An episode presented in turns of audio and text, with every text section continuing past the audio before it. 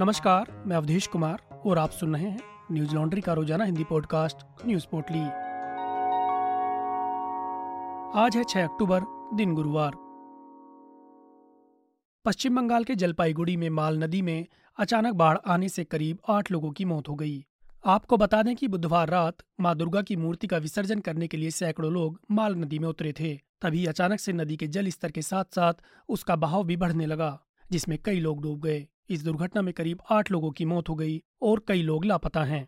आज तक की खबर के मुताबिक माल क्षेत्र के विधायक बुलूचिक बड़ाई का कहना है कि पानी का बहाव तेज होने की वजह से लोग डूबने लगे। हो सकता है कि इसमें और भी लोगों की मृत्यु हुई हो। नदी का जलस्तर कम होने के बाद लोगों को बचाने के लिए रेस्क्यू ऑपरेशन चलाया जा रहा है। नव भारत टाइम्स की खबर के अनुसार वहाँ पर मौजूद लोगों का कहना है कि सुरक्षा इंतज़ाम ठीक से नहीं किए गए थे। भीड़ बहुत ज़्यादा थी, लेकिन इसके बावजूद भी सुरक्षा इंतजामों में कोताही बरती गई। अगर इंतज़ाम ठीक से किए होते तो लोगों को बचाया जा सकता था। इसके अलावा प्रशासन की तरफ़ से बाढ़ आने की चेतावनी भी नहीं दी गई थी। पीएमओ की तरफ़ से एक ट्वीट किया गया, जिसमें प्रधानमंत्री मोदी ने इस घटना पर दुख जताते हुए कहा कि पश्चिम बंगाल के जलपाईगुड़ी में दुर्गा पूजा उत्सव के दौरान हुए हादसे से दुखी हूँ। अपनों को खोने वालों के प्रति संवेदना। और साथ ही प्रधानमंत्री ने पश्चिम बंगाल जलपाईगुड़ी में दुर्गा पूजा उत्सव के दौरान हुए दुखद हादसे में प्रत्येक मृतक के परिजनों को पीएम एनआरएफ से दो लाख रुपए दिए जाएँगे, जबकि घायलों को पचास हज़ार रुपए दिए जाएँगे। बता दें कि माल नदी में अचानक बाढ़ आने की वजह किसी ऊपरी इलाके में मूसलाधार बारिश हो सकती है, क्योंकि प्रशासन की तरफ़ से लगातार बारिश की चेतावनी दी जा रही थी। घटनास्थल पर एनडीआरएफ की टीम मौजूद थी, लेकिन प्रशासन को भी ये अंदाज़ा नहीं था कि नदी का जलस्तर इतना ज़्यादा बढ़ जाएगा कि वहाँ अनेक लोगों की मौत की वजह बन जाएगा। डब्ल्यूएचओ ने भारत के मेडन फार्मास्यूटिकल्स के द्वारा बनाए जा रहे खांसी और कोल्ड सिरप को लेकर चेतावनी दी है।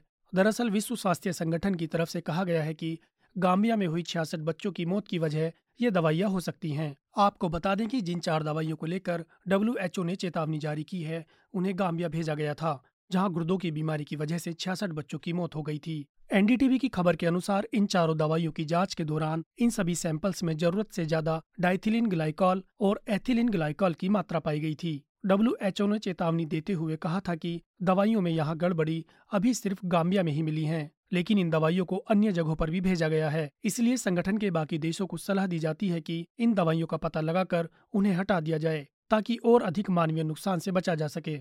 गाम्बिया में हुई मौतों को देखते हुए डब्ल्यूएचओ के प्रमुख ने संवाददाताओं से भारत में बनाई जा रही इन दवाओं के गाम्बिया में छियासठ बच्चों की मौत की वजह होने की संभावना जताई थी। ये चार syrup, promethazine oral solution Kofexmalin baby cough syrup, Makoff baby cough syrup और मैग्रिप एंड कोल्ड सिरप शामिल हैं। प्रयोगशाला में हुई जाँच के दौरान सामने आया था कि इन दवाओं में जिन पदार्थों का इस्तेमाल किया गया, वो इंसान के लिए हानिकारक होते हैं। इन्हें लेने से पेट दर्द, उल्टी, दस्त, सर दर्द मानसिक स्थिति बदलना और गुर्दे में इन्फेक्शन जैसी समस्याएँ पैदा हो सकती हैं, जिसकी वजह से इंसान की मौत भी हो सकती है। इससे पहले भी कोरोना को लेकर डब्ल्यू ने गाइडलाइंस जारी करते हुए दो एंटीबॉडी दवाइयों पर रोक लगा दी थी।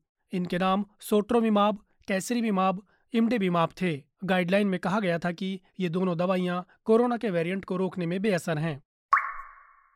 गुरुवार को बच्चा चोरी करने के शक में छत्तीसगढ़ के दुर्ग इलाके में तीन साधुओं की लोगों ने जमकर पिटाई कर दी। बच्चे चोरी करने की अफवाह की वजह से लोगों ने पहले साधुओं को पकड़ लिया और उसके बाद उनकी जमकर पिटाई की। इस घटना का वीडियो सोशल मीडिया पर खूब वायरल हो रहा है। वीडियो फैलने के बाद पुलिस हरकत में आई और तीनों साधुओं को छुड़ाया गया। टीवी नाइन भारतवर्ष की खबर के अनुसार दुर्ग एडिशनल एसपी संजय ध्रुव ने बताया कि साधु राजस्थान से किसी काम को लेकर छत्तीसगढ़ आए थे। यह लोग खुद को राजस्थानी बता रहे हैं, लेकिन इन लोगों के पास कोई भी आईडी कार्ड नहीं था।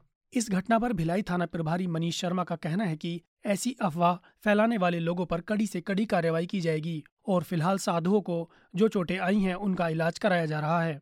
अमर उजाला की खबर के अनुसार तीनों साधुओं का नाम राजवीर सिंह, अमन सिंह और श्याम सिंह है। यह तीनों साधु भीख मांगकर अपना गुजारा करते हैं। दशहरा पार्टी के दौरान जब यह लोग बाहर जा रहे थे तो तभी नशे में धुत कुछ लोगों ने इन पर बच्चा चोर होने का आरोप लगा दिया और इनकी पिटाई शुरू कर दी। देखते ही देखते वहाँ पर काफ़ी संख्या में लोग इकट्ठा हो गए और इन साधुओं को जमकर पीटने लगे। इसकी वजह से साधु बुरी तरह से जख्मी हो गए। वे तीनों लगातार लोगों से अपील करते रहे कि उन्हें छोड़ दिया जाए। इससे पहले भी महाराष्ट्र के सांगली में लोगों ने बच्चा चोरी के शक में चार साधुओं की डंडों से जमकर पिटाई की थी। यह चारों साधु मथुरा के रहने वाले थे। मौके पर पहुँची पुलिस ने साधुओं को भीड़ से बचाने की कोशिश की, लेकिन उग्र भीड़ यही नहीं रुकी। उन साधुओं को पुलिस जीप से बाहर खींचने की कोशिश करने लगी, जिसके बाद पुलिस ने आरोपियों को गिरफ़्तार कर जाँच शुरू की। वहीं इससे पहले 16 अप्रैल 2020 में महाराष्ट्र के पालघर में दो साधुओं समेत एक ड्राइवर की हत्या कर दी गई थी। यह लोग कार से सूरत जा रहे थे, लेकिन लोगों ने इन्हें कार से बाहर निकालकर इनकी पीट पीट कर हत्या कर दी थी। इन तीनों पीड़ितों की पहचान कल्पवृक्ष गिरी सुशील गिरी और ड्राइवर नीलेश के रूप में हुई थी। बुधवार को थाईलैंड में एक पूर्व अधिकारी के द्वारा की गई गोलीबारी में करीब 36 लोगों की मौत हो गई। आपको बता दें कि थाईलैंड के एक pre school child day care center पर पुलिस के एक पूर्व अधिकारी ने अंधाधुंध गोलियाँ चला दी। पुलिस के मुताबिक इस घटना में करीब 36 लोगों की मौत हुई। वहीं सैकड़ों लोग घायल हो गए। इस घटना में हमलावर ने लोगों के ऊपर गोली और चाकू से हमला किया। पुलिस ने आगे बताया कि प्री स्कूल में हमला करने के बाद हमलावर ने अपने बच्चे और पत्नी को भी मार डाला। आज तक की खबर के अनुसार हमलावर का नाम पुलिस लेफ्टिनेंट पानिया खामराव बताया जा रहा है। खामराव प्री स्कूल के पास वाले थाने में ही तैनात था, लेकिन कुछ दिन पहले ही उसे ड्रग्स लेने की लत की वजह से नौकरी से निकाल दिया गया था। पुलिस के मुताबिक उसने स्कूल पर तब फायरिंग की जब बच्चे सो रहे थे। प्री स्कूल में फायरिंग करने के बाद वह अपने घर पहुँचा और अपने बच्चे और पत्नी को भी गोली मार दी। इसके बाद हमलावर ने आत्महत्या कर ली।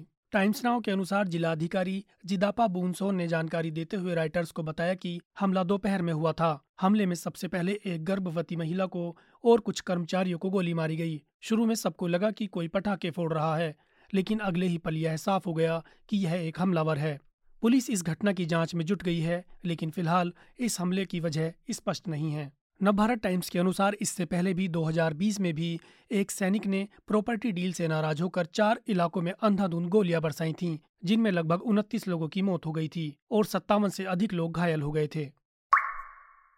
अमेरिका के कैलिफ़ोर्निया से अगवा हुए भारतीय मूल के लोगों के शव बरामद कर लिए गए हैं। सोमवार को कैलिफ़ोर्निया के मर्सिड काउंटी इलाके से भारतीय मूल के चार लोगों को किडनैप कर लिया गया था। अगवा किए गए लोगों में जसदीप सिंह जसलीन कौर उनकी आठ महीने की बेटी आरोही और अमनदीप सिंह शामिल हैं।